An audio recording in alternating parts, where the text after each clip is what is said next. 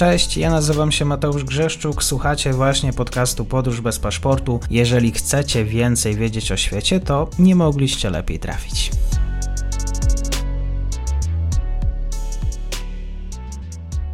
Partnerem odcinka jest Oanda, TMS Brokers, dom maklerski obecny na rynku już od ponad 20 lat. W opisie odcinka znajdziecie link do aplikacji, której możecie otworzyć konto maklerskie i grać na giełdzie, a wcześniej potrenować na koncie demonstracyjnym. Jeżeli otworzycie konto za pośrednictwem tego linku, dostaniecie na start książkę o tematyce inwestycyjnej. Zapraszam, Mateusz. Dzień dobry Państwu, dzień dobry wszystkim słuchaczom. Dzisiaj komentarz z Bliskiego Wschodu. Nie mogło być e, lepiej, nie mogło być bliżej, bo Paweł Rakowski, który jest z nami, łączy się właśnie z tego regionu świata. Dzień dobry, bardzo mi miło. Dzień dobry, witam Państwa.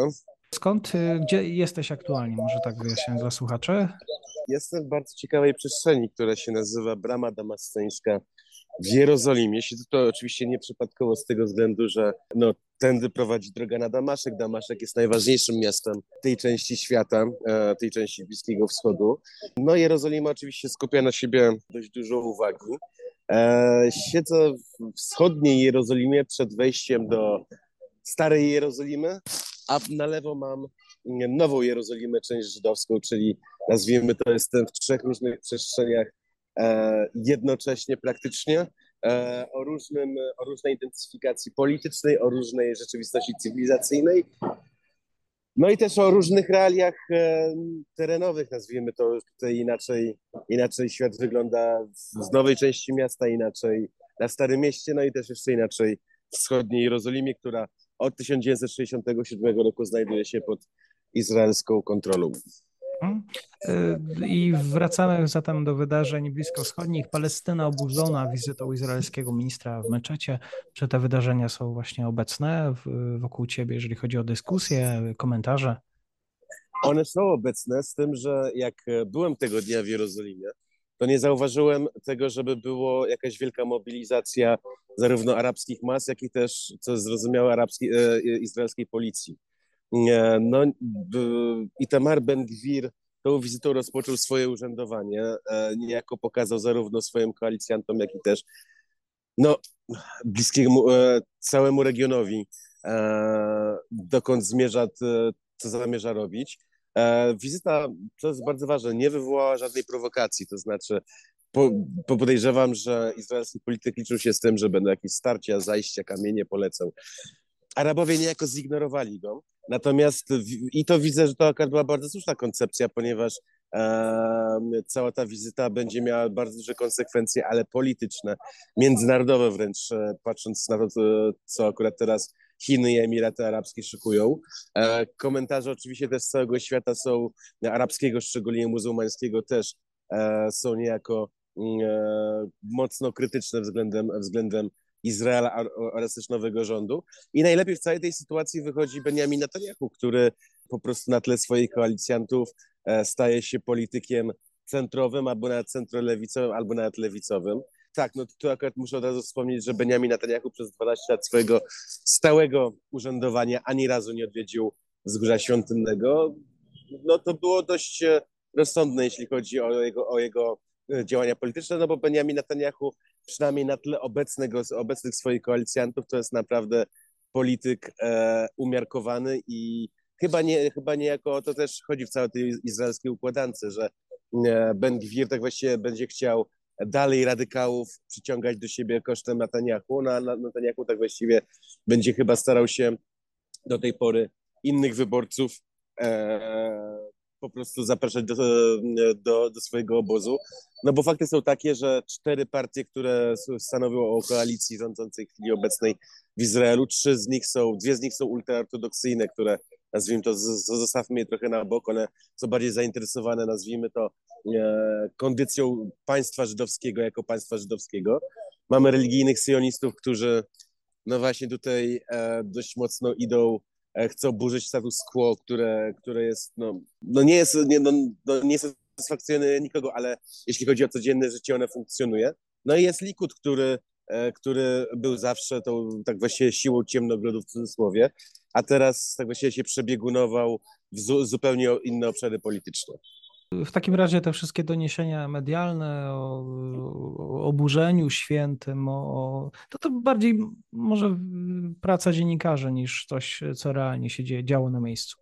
To znaczy, tutaj akurat poruszyłeś ciekawy temat, rzeczywistość terenowa, a doniesienia medialne to często są ze sobą rzeczy sprzeczne, a może nawet nie sprzeczne, tylko to jest po prostu pewnego rodzaju wycinek rzeczywistości, tak? E, e, chodzi o to, że generalnie cały nastrój, e, cały nastrój na, na Bliskim Wschodzie jest taki, żeby no, w pewien sposób wyciszać konflikt izraelsko-palestyński. Ten konflikt jest akurat dość mocno niszczony, e, znaczy, może, znaczy może nie niszczony, ale po prostu zarówno region, jak i te sami aktorzy tego konfliktu są bardzo znudzeni tym, e, tym konfliktem. Ja obserwuję tutaj, tutaj rzeczywistość na zachodnim brzegu.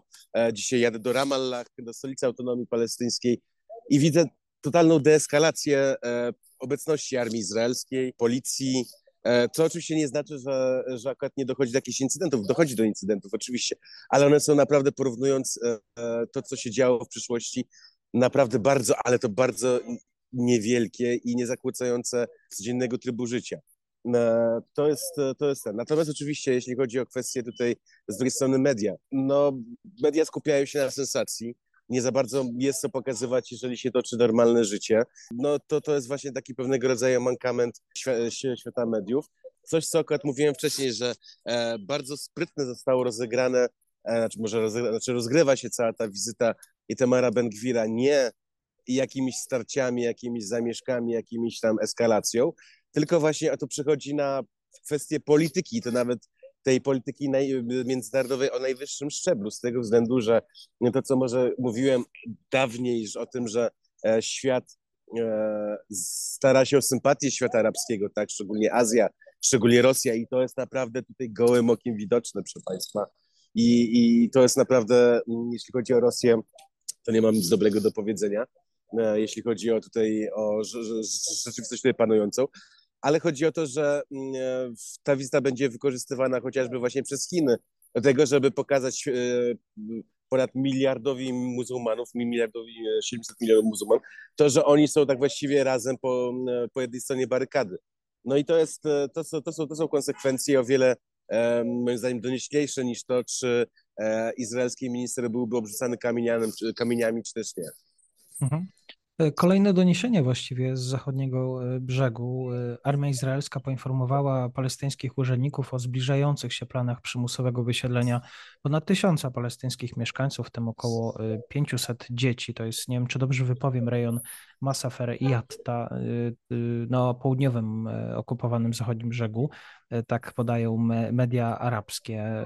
Rozumiem, że to jest też również ta rzeczywistość, w której cały czas żyją Palestyńczycy. Tak. Tak, to jest ta, to jest ta rzeczywistość.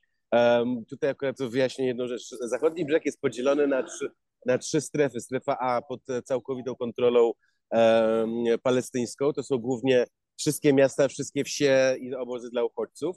Ta strefa z reguły kończy się na rogatkach tych miast i to powoduje to, że chociażby te miasta nie mają naturalnej siły rozwoju, no bo jednak demografia tutaj jest potężna, tak? I e, naturalne jest to, że ludzie po prostu no, muszą, miasta muszą ekspandować a nie mogą ekspandować. No i e, często akurat e, Palestyńczycy muszą stawiać domy w strefie B, która jest kontrolowana, gdzie administracyjnie kontroluje to autonomia palestyńska, ale za bezpieczeństwo odpowiada Izrael. No i oczywiście strefa C, e, gdzie wyłączną kontrolę administracyjną i urzędniczą i wojskową sprawuje Izrael. No oczywiście strefa C to jest około 60%, ale E, ma dość niewielki obszar, e, e, dość niewielki obszar zamieszkania. No i chodzi o to, że Palestyńczycy mają tutaj taką sytuację, taką sytuację, że tak jakby, jeżeli ktoś chce zbudować dom, to musi prosić Izraelczyków. Oczywiście Izraelczycy wymyślają wszystkie wszystkie możliwości administracyjne, żeby te, tego nie poczynić, żeby, żeby, nie, żeby nie dać zezwolenia. No ale siłą rzeczy te domy powstają. No i chodzi o to, że Izrael bardzo często po latach, kiedy już te domy powstają, kiedy powstają całe osiedla, mm, całe miasteczka, całe wioski, po prostu przychodzi i mówi, że e, no to trzeba po prostu wyburzyć, tak? No i to jest właśnie akurat jedna, znaczy jedna z takich, z, z takich rzeczywistości tutaj, tutaj mm, tego świata, że no jest bardzo duży problem tak jakby gdzie mieszkać, jak mieszkać, kiedy to ten status tych terytoriów nie do końca jest uregulowany, a Izrael oczywiście ma tu władzę nadrzędną, ponieważ decyzjami administracyjnymi może e, doprowadzić właśnie do takiej sytuacji, kiedy do tysiąca osób znajdzie się na bruku. I to, to, jest, to jest właśnie też między, między innymi rzeczywistość Jerozolimy, gdzie przez cały czas dochodzi do różnych prób e, przejęć e, nieruchomości, czy to w sposób legalny, nielegalny, półlegalny, czy też realny. To znaczy, realny jest taki, że po prostu grupy osadników żydowskich zajmują jakąś nieruchomość, kiedy na przykład domownicy, arabscy domownicy są w pracy czy, czy, czy, czy, czy też w szkole, zajmują tą nieruchomość pod, pod pozorem tego, że to jest opuszczona nieruchomość i rozpoczyna się batalia, batalia, która może trwać latami, jeśli chodzi o sądy. No i to jest, e, izraelscy osadnicy są chronieni przez ochroniarzy, przez, przez wojsko, niekiedy przez policję, niekiedy też e, Wiadomo, że w sądzie izraelskim raczej strona arabska no, ma, będzie miała mniejsze szanse na sukces, jeśli chodzi o odzyskanie swojego mienia. No i też pozostaje, kiedy to mienie można odzyskać. Czy po 10, czy po 20, czy po 25 latach. Tak więc, tak więc to, są, to, są, to są te realie, które, które, którymi żyje Palestyna tak właściwie. I to, to, jest, to jest ten dzień, dzień codzienny, e, który no oczywiście no, czasami wchodzi na nagłówki medialne, w większości nie, no bo e, ta sytuacja jest tak skomplikowana, że że nie każdy po pierwsze się, się, się, się tym chwali, a po drugie no, tego też nie za bardzo widać z zewnątrz, nie, nie za bardzo widać z ulicy. A to ulice z reguły obserwują zarówno dziennikarze, pielgrzymi, czy też turyści. Dzisiaj w komentarzu Paweł Rakowski z Bliskiego Wschodu. Bardzo dziękuję za spotkanie. Dziękuję bardzo. I to już koniec na dzisiaj. Zapraszam na profil podcastu Podróż bez paszportu na Facebooku, Instagramie i Twitterze. Zachęcam też do wsparcia mojej pracy na serwisie Patronite oraz Buy Coffee. Do usłyszenia.